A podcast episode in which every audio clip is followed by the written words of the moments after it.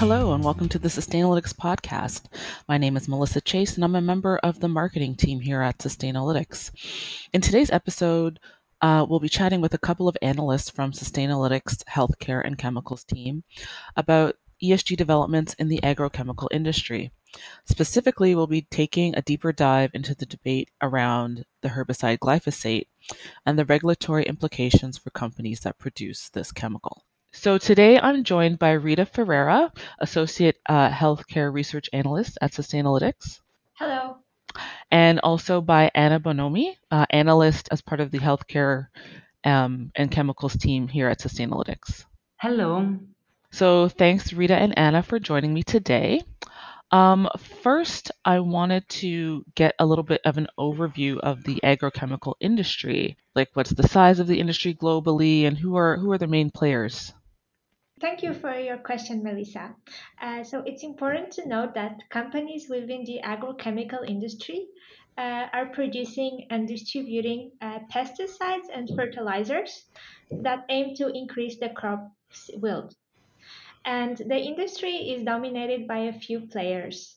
Uh, the latest estimates suggest that uh, there are big, uh, four big players, which are Syngenta, which was acquired by ChemChina in June 2017, Dow DuPont, BASF, and Bayer, which was acquired which acquired Monsanto in June 2018. And these uh, big four players collectively control over 75% of the global agrochemical market. Right. So this looks to be a rather large industry. Um, Rita, you mentioned a couple of acquisitions, the most recent being Bayer's acquisition of Monsanto in June. Uh, what's so so? What's behind this trend of mergers and acquisitions in the industry, and what are some of the risks for companies that are merging?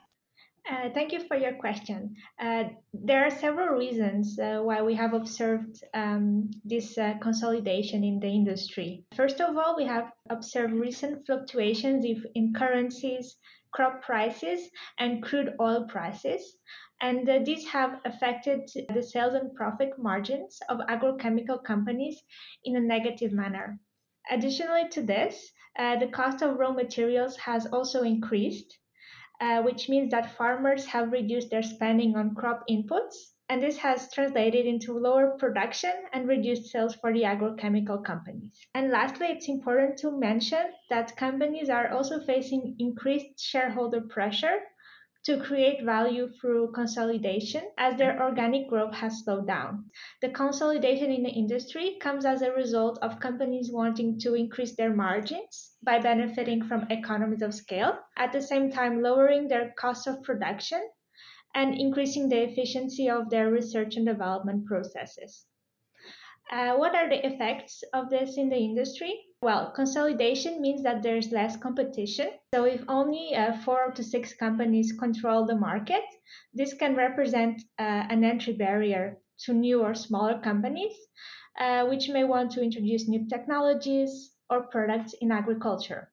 If there are fewer players in the industry, this can also translate into a greater political influence, uh, which can become of concern uh, especially when it comes to the regulations approval of hazardous chemicals that can impact um, both our health and also the environment. Uh, it's also important to note that consolidation can also have benefits uh, because companies can have access to more research and development resources.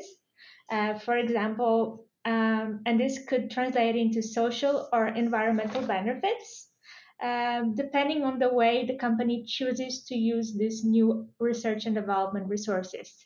For example, if a company uses um, these resources to conduct research on viable alternatives to glyphosate, this could be seen as a positive use of these newly uh, acquired research and development resources. Right. So M&As obviously hold a number of risks and benefits for companies and their investors. Um, one of the largest M&As in recent history was Bayer's acquisition of Monsanto. So what's your perspective on this recent merger? Anna, maybe you can field this one.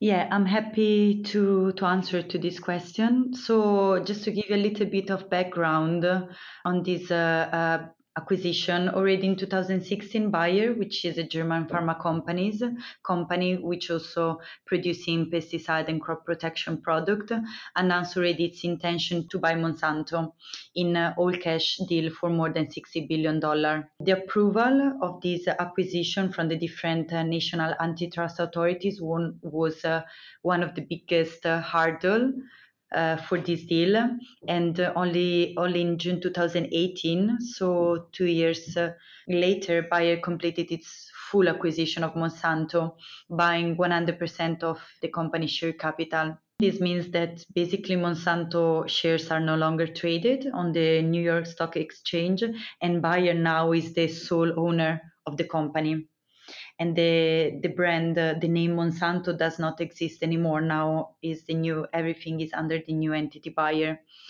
so this was um, interesting to know is that this was the largest uh, acquisition in the pharmaceutical company's history, as well as also the largest acquisition by a German company on the international stage, which will of course increase the concentration in what is already very highly concentrated agrochemical sector, as uh, Rita very well explained before. So now Bayer is the world leader for agribusiness, uh, particularly with uh, regards to genetically, genetically modified seeds, agrochemistry, and also crop protection.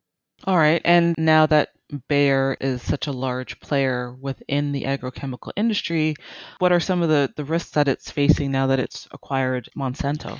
Yeah, that's uh, that's a very good point. Whenever we look at this acquisition from the possible, let's say, ESG implications, uh, we expect Bayer to gain an outsized position in the agribusiness, uh, with also like possible significant impact on farmer and end consumers, and this would uh, also raise long-term reputational a regulatory risk. And also Bayer's uh, risk exposure, we see that has increased uh, as it, it acquires Monsanto, which is a company that has already been criticized for a long time for promoting agro agricultural practices that have been proven to, to adversely impact humankind as well as biodiversity. A, a interesting and great example of this uh, increased risk exposure is um, is the debate uh, debated topic of glyphosate, um, which lately received quite high media coverage due to two specific events which happened in uh, in August 2018 which is the cancer verdict of 289 million dollar against Monsanto and also the Brazilian temporary ban of uh, all glyphosate based product. Right, glyphosate. So, Anna, maybe you can take a step back and explain a bit about the scientific debate surrounding this particular chemical. So, um, there are multiple uh, scientific studies uh, which link gly- any type of glyphosate based product to endocrine disruption, also to DNA damage, to, to cancer in human, and reproductivity toxicity. And the US uh, FDA also found some residue of uh, glyphosate in honey and oatmeal product, including also baby food. And also the, the Canadian Food uh, Inspection Agency reported that it found trace of glyphosate in more or less 30% of the food which, which it tested. But the most resilient study was published in 2015, and the study was made by the International Agency for Research on Cancer, which is uh, an arm of the World Health Organization. This agency has classified glyphosate as probable cancerogenic in humans. However, um, despite all these different uh, scientific studies and evidence, the main national regulators, like for example the US uh, Environmental Protection Agency or like for example the European Food Safety Authority, they still concluded that glyphosate does not really represent a, a risk to humankind and biodiversity in case the herbicide is used according to the to the product labeling. Lately, we have seen some developments on this topic, which are shedding some lights on this scientific debate. First of all, uh, for example, in November 2017, the European Commission decided to extend the license for glyphosate in Europe for other five years. And this renewal can be considered short whenever we compare it to a normal and typical uh, 15 year lease. Okay, so the lease was renewed for five years instead of the typical 15 years. So, what does that mean for companies that make glyphosate?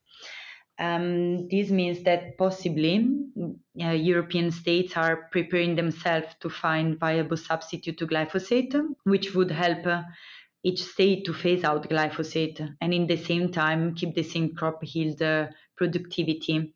We have also observed uh, um, some countries in Europe, like for example, uh, Italy, France, and Germany, that they are trying to phase out already glyphosate uh, from their economy. And those uh, countries, they are driving uh, the shift.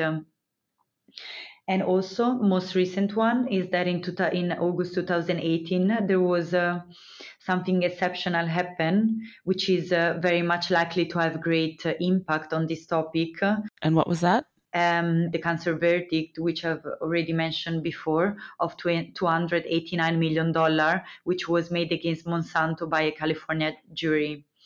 Um, so Monsanto has, uh, was ordered to pay this amount of money in damages in the first of possible other uh, many other U.S. lawsuits over the same topic, so alleged link between glyphosate with killer and uh, and cancer. Very interesting to know is that we have already seen an increase in legal risk for Bayer following this cancer verdict because this hope it opened up um, a floodgate of other similar lawsuits we notice uh, a sharp increase of similar lawsuits from 5,200, which was reported before the cancer verdict, to 8,700 uh, at the end of August 2018. And this is quite a huge increase, 67% uh, of lawsuits filed against uh, Bayer. Uh, important to also highlight that this was the first verdict and that the company is currently in the process of appealing to this to this uh, decision. So, given that this is just the, the first trial that the company is facing and that it, it's now facing multiple lawsuits with respect to glyphosate, how do you see this playing out for the company? Yeah, so there are two possible scenarios on this uh, event, on this topic. So, first of all, in case Monsanto's appeal will not go through, and this means that the plaintiff will win, this will create quite a big uh, real momentum for other plaintiffs, plaintiff, and also Bayer in this case will need to rethink its position. But then on the other hand, if this uh, plaintiff will lose, uh, then Bayer is in a much better position to discourage some of these other cases uh, and lawsuits that are pending. So the next trial is in October 2018. So let's see what will happen. Right. Yeah. I guess it's in the hands of the courts. Um, so just going back to the debate over glyphosate, you know, you mentioned all of these adverse effects that have been found with the chemical and uh, these various agencies that have provided some warnings or found uh, residual chemicals in food supply. Um, but how do you explain why this chemical isn't currently banned in most of the world? Yeah, so that's a very good uh, and interesting question and point. Um, yeah, so basically, maybe before um, ans- like answering to this question, it's uh, important also to say that the agricultural sector worldwide is entirely dependent on glyphosate as non-selective herbicides, and as of now. Um, we don't have any viable substitute for uh, glyphosate-based herbicides. Um, so basically, this means that um, if a ban on the use of glyphosate uh, were implemented, the impact would be highly felt by farmers and the agricultural sector as the, the crop yield the productivity will sharply decrease. and this uh, would also be translated in a national economy um, that it would be negatively impacted. So um, let's take the, the most recent example, which is specifically highlighting this problem and probably would answer also your question. So in August 2018, there were a federal judge in uh, uh, in Brazil which banned the use of any glyphosate-based crop protection product uh, for 30 days, uh, mm, pending the, the Brazilian government revaluation of the chemical toxicology. Um, however, in September 2018, the ban has uh, has been lifted and the Federal Appeals Court uh, ruled basically that nothing justified the suspension of the glyphosate-based product uh, and that the ban was imposed uh, without previous analysis of the grave impact it would have on the country's economy and on the product production in general. To provide you more context on these events, Brazil is one of the world's largest uh, user of glyphosate, especially in its soybean production system, with the majority of soybean produced in Latin America. And the agricultural product account for almost half of the Brazil's export, uh, and it's the, the world's biggest uh, exporter of soy. So a ban, a glyphosate ban without viable substitute to it uh, would just inflate huge costs on the Brazilian economy.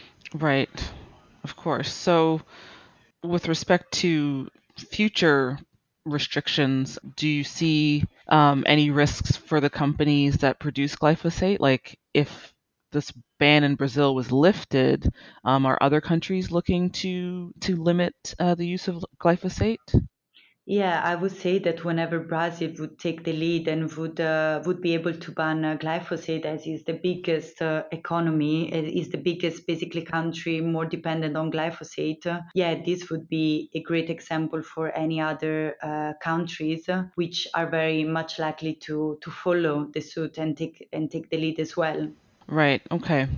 Um, so let's wrap up. But before we do, I wanted to ask about possible solutions for investors who are looking to decrease their risks or their ESG risks, I should say, within you know the agrochemical industry. What what steps can they take?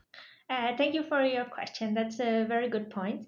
So, as previously mentioned, a ban on glyphosate would have a significant impact on agriculture production because there's currently no other herbicide in the market that can be considered as a suitable alternative when considering both cost and effectiveness. Uh, what we can look at is practices like uh, integrated weed management, which can help reduce herbicide use. And Rita, what is integrated weed management?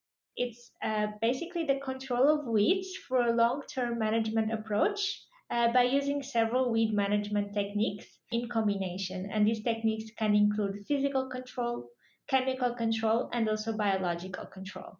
Integrated weed management is uh, highly labor intensive uh, when compared to relying on herbicides. So, this is a point which should also be considered. Another uh, important trend which is uh, taking place is digital farming. Digital farming tools uh, can help farmers identify which crops are damaged by weeds and pests and spray herbicide and pesticide only in the areas which are affected and therefore reducing overall herbicide use by only applying the chemicals where it's really needed. And the way a robotic weeder, uh, which is um, the digital farming tool uh, works is uh, first of all, the robotic weeder will scan the crop with a camera. It will identify the weeds and it will only zap the weeds with a herbicide. And what we observe currently is that um, if digital farming tools uh, continue to be successful, what can happen is that some of the profit, which is currently in the hands of agrochemical companies, can shift to farmers and also to the companies which are actually manufacturing these equipments. And we have seen a response uh, from companies in the agrochemical industry.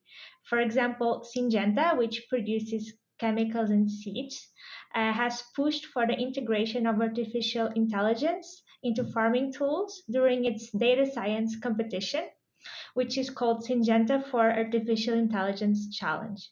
The issue with uh, digital farming, which companies should also consider, is that it's important to educate farmers so that they are able to use these tools in an effective manner. When, when engaging with agrochemical companies which are marketing glyphosate based products, uh, investors should analyze whether and how companies are implementing programs that are aiming to train farmers on the use of glyphosate based products.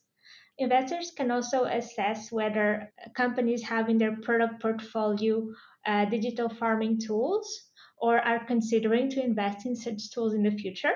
And finally, investors can also analyze and assess if companies are investing in the research of and development of viable substitutes to glyphosate based products, which would provide a solution uh, for this problem. Great, thank you for that. Sounds like investors do have quite a few options if they're looking to uh, reduce their ESG risks in this area. Thank you so much to Rita and Anna for joining the podcast today. I hope everyone found this quite interesting. If you'd like to have more details about glyphosate risks and what's happening in the agrochemical industry, I encourage you to check out our latest blog post um, written by Anna and Rita on our website. Thank you again, Anna and Rita, and hope to hear from you all next time. Thank you. Thank you.